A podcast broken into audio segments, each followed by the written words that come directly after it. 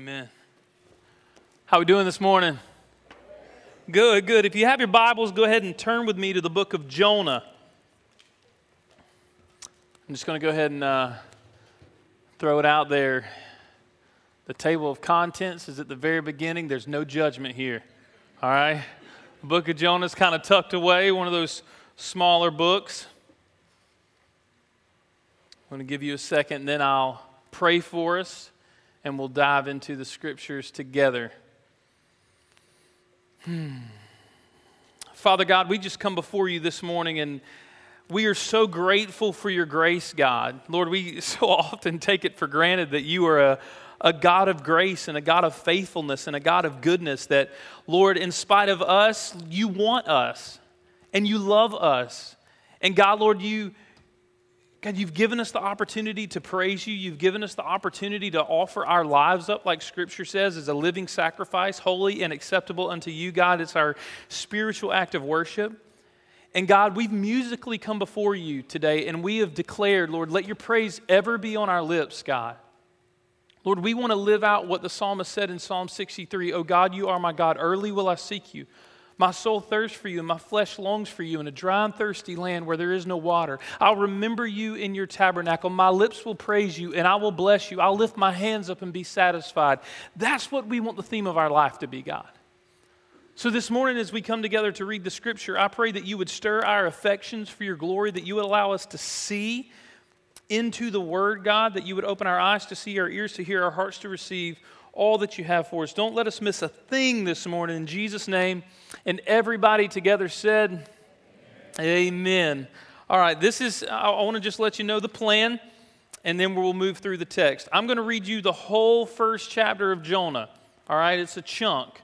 So hang with me, and then we're going to kind of break it down. I only have um, six points this morning. I know we usually do three, I only have six today, so just hang with me. Let's go. Now, the word of the Lord came to Jonah, the son of Amittai saying, Arise and go to Nineveh, that great city, and call out against it, for the evil, for their evil has come up before me. But Jonah rose to flee to Tarshish from the presence of the Lord. He went down to Joppa and found a ship going to Tarshish, so he paid the fare and went down into it to go with them to Tarshish, away from the presence of the Lord. But the Lord hurled a great wind upon the sea, and there was a mighty tempest on the sea, so that the ship threatened to break up. Then the mariners were afraid. And each cried out to his God, and they hurled the cargo that was in the ship into the sea to lighten it for them. But Jonah had gone down into the inner part of the ship and had lain down and was fast asleep. So the captain came to him and said, What do you mean, you sleeper? Arise, call out to your God. Perhaps the God will give a thought to us that we may not perish. And they said one to another, Come, let us cast lots, that we may know on whose account this evil has come upon us. So they cast lots, and the lot fell on Jonah. And they said to him, Tell us on whose account this evil has come upon us. What is your occupation? Where do you come from? What is your country? And of what people are you? And he said to them, I'm a Hebrew and I fear the Lord God of heaven who made the sea and dry land. Then the men were exceedingly afraid and said to him, What is it that you have done? For the men knew that he was fleeing from the presence of the Lord because he had told them. I told you I'm reading you the whole chapter, so just hang with me. Then they said to him, What shall we do to you that the sea may quiet down for us? For the sea grew more and more tempestuous. And he said, Pick me up and hurl me into the sea then the sea will quiet down for you, for I know it is because of me that this great tempest has come upon you. Nevertheless, the men rowed hard to get back to dry land, but they could not, for the sea grew more and more tempestuous against them. Therefore, they called out to the Lord, O Lord, let us not perish for this man's life, and lay not his innocent blood, for you, O Lord, have done as it pleased you. So they picked up Jonah and hurled him into the sea and the sea ceased from its raging. Then the men feared the Lord exceedingly. They offered a sacrifice to the Lord and made vows. And the Lord appointed a great fish to swallow up Jonah. And Jonah was in the belly of the fish three days and three nights. All right, we're through chapter one. How many of you have heard that story before? The story of Jonah. How many of you heard it probably for the first time in Sunday school as a child? All right, when I was thinking about this text, when I was thinking about the book of Jonah, I was like, what are we telling our kids? When you think about the nightmares, like, yeah, they had this dude and he was running from God, so they just threw him into the ocean. He was swallowed by a fish. I'm like, that is a horror movie for a five year old. Point number one, I want you to jot this down this morning. Jonah was a real man, and Nineveh was a real place. Sometimes Jonah is reduced to allegory. Occasionally, it's just reduced to a parable. Sometimes it's just reduced to a nursery rhyme, and we, we paint whales on the walls of our nurseries, right? And Jonah is like, that thing swallowed him. He was a real man. And I want you to know this because check this out. 2 Kings 14 25. You say, TJ, are you sure about this? Yeah, I want to give you some historical references. 2 Kings 14 25. He was the one who restored the boundaries of Israel from Lebo Hamath to the Dead Sea. In accordance with the word of the Lord, the God of Israel spoke through his servant Jonah, son of Amittai, prophet from Gath Hepher. So, Jonah was a real person and Nineveh was a real place. I want to give you a snapshot of Nineveh. Nineveh was a bad city. I mean, they were just some bad dudes. Their enemies, if they didn't like you, they would bury you up to your neck in sand and just kind of leave you in the sun to bake. They were torturers and tormentors. And their city was, I mean, it was wall, a wall a hundred foot high. I mean, there were millions of people in this city, and there were towers that were 250 feet high, and you could run three chariots, like literally three chariots wide. You could run them around the city. This place was like bad news. Game of Thrones, PG version. You know what I'm saying? Like, not the PG version. If you've ever watched it, you should watch the PG version, right? No judgment. But it's, it, I mean, it was that archaic, that, that kind of brutality, right? And Jonah, God's like, Jonah, listen, this is what I want you to do. I, I, want you to go there and I want you to call out against them. And if you do that, they're going to repent, they're going to turn to me. And this morning, what I want to do for just a few minutes, I want to think about Nineveh, this terribly wicked city. And I want to talk about Jonah for a minute. But the point of the story, and I want you to wrap this around your heart and mind the point of the story is not Nineveh, and the point of the story is not Jonah. The point of the story is a God who wants to redeem his people. So here we go. Verse 1 and 2 God's call. The word of the Lord came to Jonah, the son of Amittai Arise, go to Nineveh, this great city, and call out against it for their evil has come up before me. But Jonah rose to flee to Tarshish.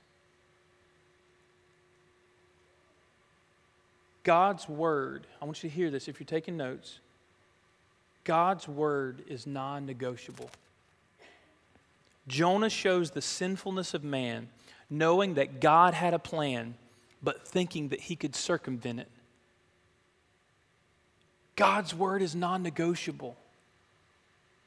Jonah, I have this plan for you.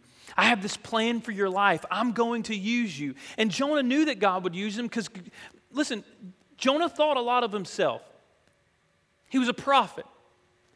There had been a time in his life, we just read it from the Second Kings chapter 14, where Jonah stood up and said, Thus saith the Lord, the Lord is going to do so and so. And then the Lord does so and so. And Jonah's like, Told you.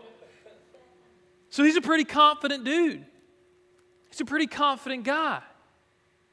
But in this moment of his pride, he thinks, man, maybe I can just, I can negotiate with the Word of God. I know that God's called me to do this. I know that God has this calling on my life, but it really doesn't fit into my plan. It doesn't really fit into my routine. So maybe I can just kind of get around the call of God. Maybe I can just circumvent the call of God. Maybe I can do what I want to do. And what I want to do is get the heck out of Dodge because I don't want to go to Nineveh. And think about how monumental this calling. It would be as if God was saying, Hey, Jonah, what I want you to do, I want you to go up to Hitler's front door. I want you to knock on Hitler's front door and say, Hey, Hitler, God loves you and he wants to save you. Repent. In his mind and his heart, he knows, man, this is, I'm going to be neck deep in sand baking in the sun tomorrow. I'm not going to Nineveh. But I want you to hear me say this. There's nothing, absolutely nothing that you and I can do to circumvent the plan of God. Proverbs 16 9. The heart of man plans his ways, but the Lord establishes his steps. Proverbs 19 21. Many are the plans in the mind of man, but it is the purpose of the Lord that will stand. See, we have our plans, but God has a purpose. I want to tell you a little story. Our little B goes home Tuesday. Um, he, our foster child, he's been in care with us for right at two years. And uh, Taylor and I, she's, uh, the most incredible mom I've ever seen in my life. And, and, uh, and, and I've got to be daddy for two years. And, and, and this coming Tuesday, he's going home. We've been able to care for him and love on him and share the gospel with him. But I remember at the beginning getting into foster care, Taylor was like, hey, I, I think God has this, this thing for us to do. And I was like, I got a plan, babe. Like, my plan is this five year financial plan where it allows me to kind of hunt all over the country and, and kind of do my thing. And I've got this plan, right? Like, this whole foster situation don't really, it doesn't really work into my plan. I've, I've got a plan. And in the midst of that, God just grabbed my heart. He was like, You might have a plan, TJ, but I have a purpose for your life. And you may be sitting there today and you may feel this God sized call on your heart. Maybe it's even just the call to salvation, God drawing you to Himself, wanting you to repent of your sin and turn to Him. But God, I've got all these plans. Have all the plans you want. But God has an incredible purpose for your life today. His word is not mere suggestions, anecdotes, or cliches to sticky note to our desk or slap on a piece of sports tape. His word isn't just catchy phrases that we can proof text and slap on a piece of sports tape or put on a sticky note or on a bumper sticker. Listen, His word is life, and His statutes are life giving.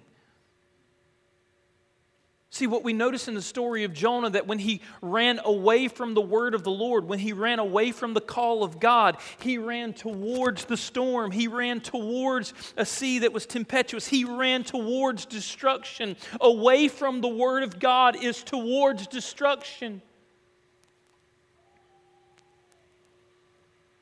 Listen to what the psalmist says in Psalm 119, 103 through 104. How sweet are your words to my taste, sweeter than honey to my mouth.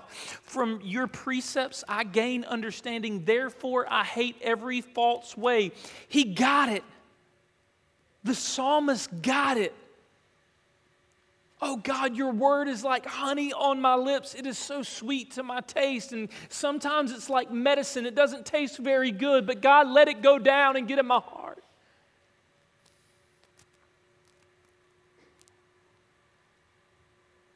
God has a purpose, God has a plan.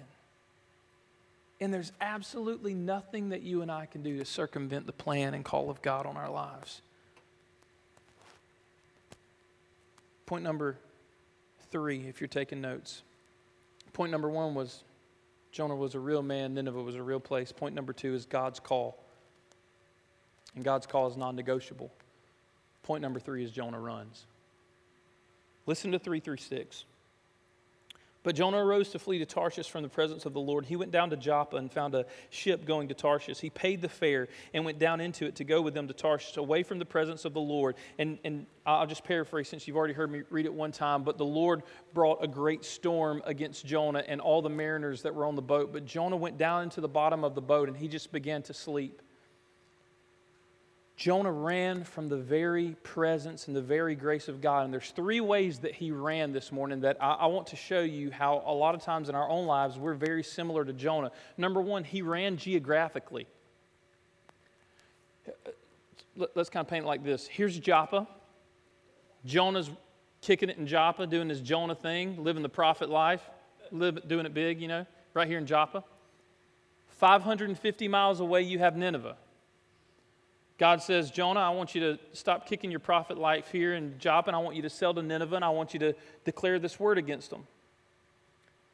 Now you have Tarshish, which is 2,500 miles the other direction. And Jonah is so willing and so desiring to get away from the presence of the Lord and to get away from the word of the Lord and to run from God that rather than surrendering to a, two, to a 550 mile trip to Nineveh, he launches out for 2,500 miles.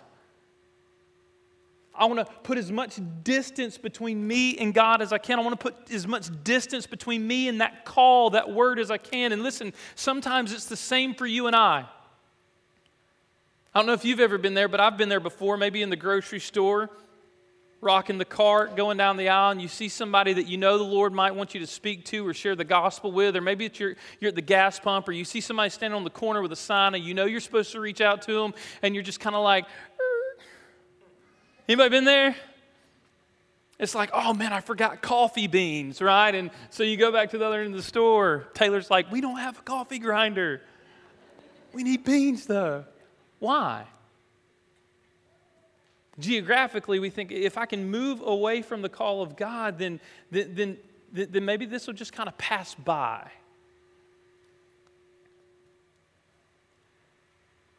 Sometimes it's socially as well, though. Jonah didn't just run from God geographically, he ran from God socially. Think about where Jonah was. There's this ship with all these dudes, and they're all hanging out and they're kicking it and rowing and doing whatever mariners did back then, you know, whatever Jack Sparrow kind of deal. And he's in the bottom of the boat sleeping. And I begin to think about that. Why? Because he knew if he was on the deck, someone would said, Hey, Jonah, what do you, what do, you do for a living?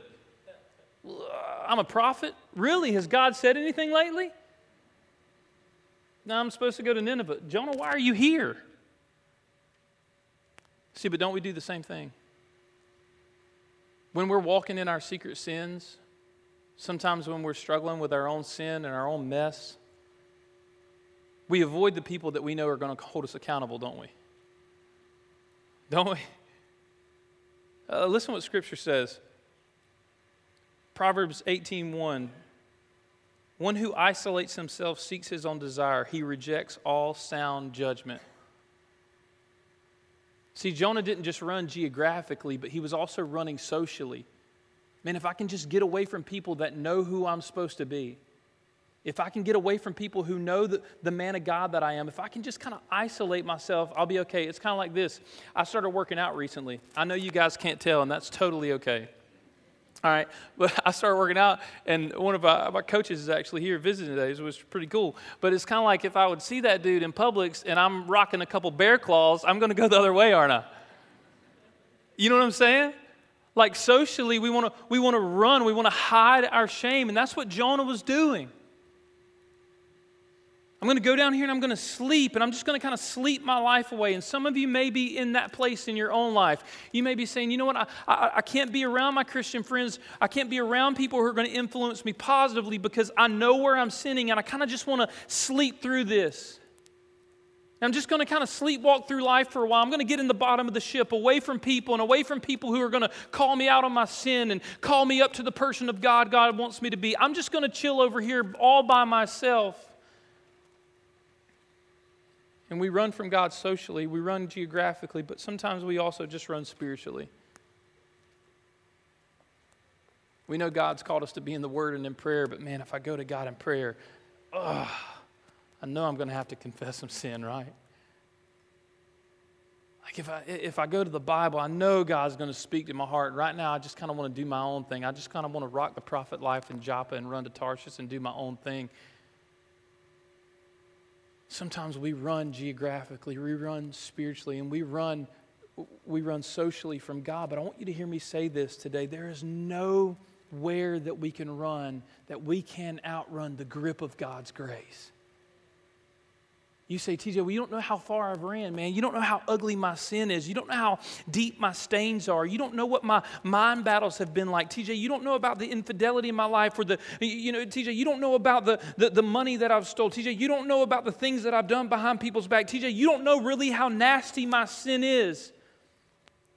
I feel like the only thing that I have left to do is isolate myself, to run geographically, to run socially, to run spiritually. Can I tell you what this morning? No matter how dark and how stained life has gotten for you, there is a God who is chasing you, loving you, and wanting you.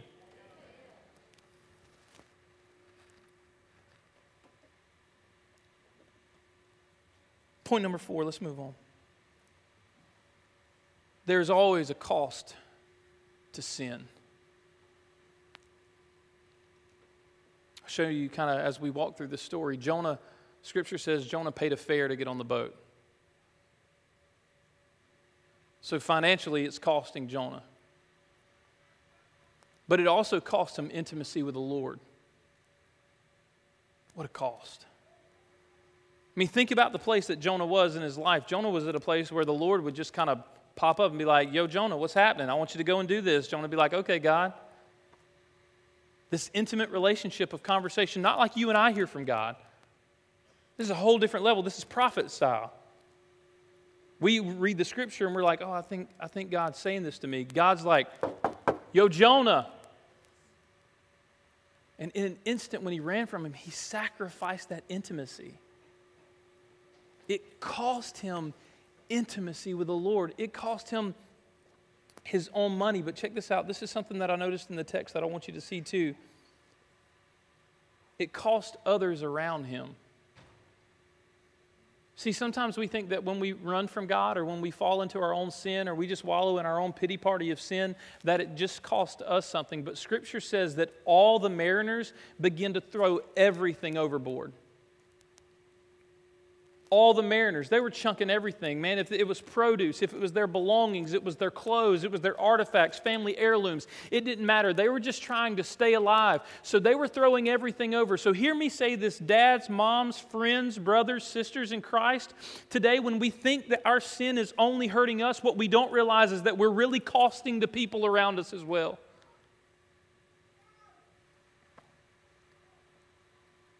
Romans 6:23 says for the wages of sin is death. The cost of sin is death. But the gift of God is eternal life in Christ Jesus our Lord. The cost of sin is so great. But before I move on to the last two points, I want you to hear this. Christ paid your bill. The sin that you had racked up against God was so great so dirty, so stained, and so nasty. Every single one of us, me, you, all of us, we had racked up this sin debt. And Christ Jesus, by His grace, Christ Jesus, by His mercy, paid the bill on our behalf. The wages of sin is death. We all deserve death, destruction, and hell. But the gift of God is eternal life in Christ Jesus. He loves you. He's chasing you this morning. Let's move on. Point number five, if you're taking notes, the grip of God's grace is not always comfortable, but it's always there. I want to show you, too, one thing in the text before we move on, and this is free. Um, in verse 13, it says, when the seas were rough, and Jonah was like, Guys, you're going to have to throw me overboard. Verse 13 says, Nevertheless, the men rowed hard to get back to dry land, but they could not, for the sea grew great. Listen, I want you to hear this. Unbelievers were willing to do more for the man of God than the man of God was willing to do for unbelievers. I'm going to say that statement one more time. Unbelievers were willing to do for the man of God what the man of God was not willing to do for unbelievers. These men did not know God. They did not know Christ. They were not, they were not Israelites. They were not chosen. They had no relationship with Yahweh at the time. And they tried to preserve Jonah's life. They worked really, really hard. And I'm afraid sometimes, and I told you all this is free, this isn't even a point. Sometimes I fear it's the same thing in our today culture. Unbelievers are so much more willing to show grace, compassion, kindness, community, and family than the church. Because oftentimes the church is sleepwalking in the lower decks. So oftentimes the church is not living up to the man or woman of God that God called them to be. So oftentimes the church is running 200, 2,500 miles the other way when God just wants us to go to Nineveh. All that was free. Point number five. The grip of God's grace is not always comfortable, but it is always there. God could have separated himself from Jonah. See, God could have said this yeah, okay, I'll pick somebody else. I've done it before. right? I mean, he, he could look back. I, made a donkey talk one time in the Old Testament. Jonah, I don't, I don't need you. I can, I'll just separate myself from you, Jonah. God could have done that. God could have allowed the ship to sink.